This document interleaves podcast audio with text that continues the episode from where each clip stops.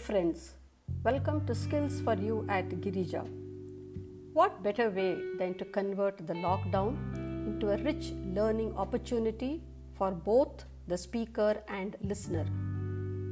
I invite the teaching fraternity and all others who are interested to listen to my podcast, explore these innovative techniques, test their effectiveness in the classroom, and post your feedback.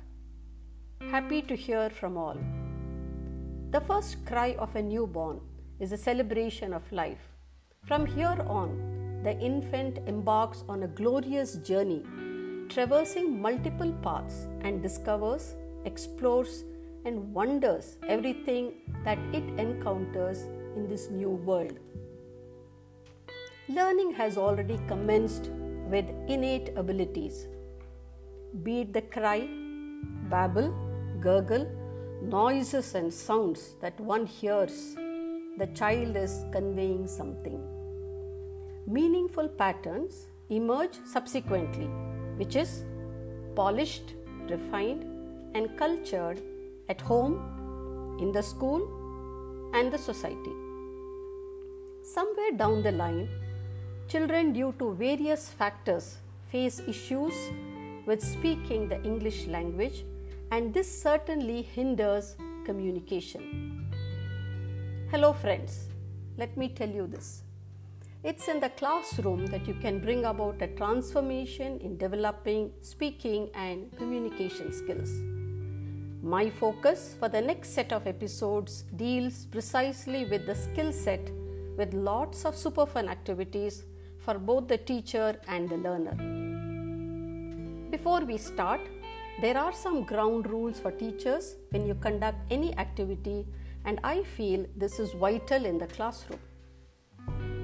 There are learning outcomes for every activity, and this must be discussed to give a conclusion for the activity. The activity can be for an icebreaker, pre teaching, content specific, or post teaching. Go easy with moderate easy, moderate, and difficult as levels for any activity. Teacher gets to decide the groups or the pair as all activities are not an end in itself. A final discussion and learning outcomes are observed, so the right group or pair is important. Provide support as scaffolds for beginners. Few important hints for intermediate level and challenge the advanced level. Budget your time and maintain it as every aspect of the activity gets its due duration. Get the smartest students to help you design some of the activities. So, friends, know your classmate is the first activity. Students are given a set of questions they must go around the class and ask one question to one of their classmates and move on to another and thus learn about their classmates through interaction. This is interesting as it allows students to talk to their friends. You can set questions that are general or specific. The next one is a super fun activity called Lead the Way. Students work in pairs the class is arranged in a different way. One student is blindfolded and the other student stands in an assigned place and gives the directions. Based on the directions, the student maneuvers and reaches the goal post. Students learn to speak clearly and time their instructions. Also, the class has great fun.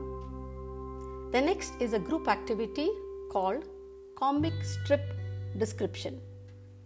Give each student a portion of a comic strip. Without showing their pictures to one another, the students should attempt to describe their image. Next, the group must guess the order of the strips. They must later decide the correct order. Finally, reveal their portion and check how they fared. This activity has great interaction and each one makes that extra effort to describe their step in great detail. Friends, that's all for now. Hope you enjoyed this episode. Share your audio feedback. More in my next episode. Until then, be happy to speak, happy to teach.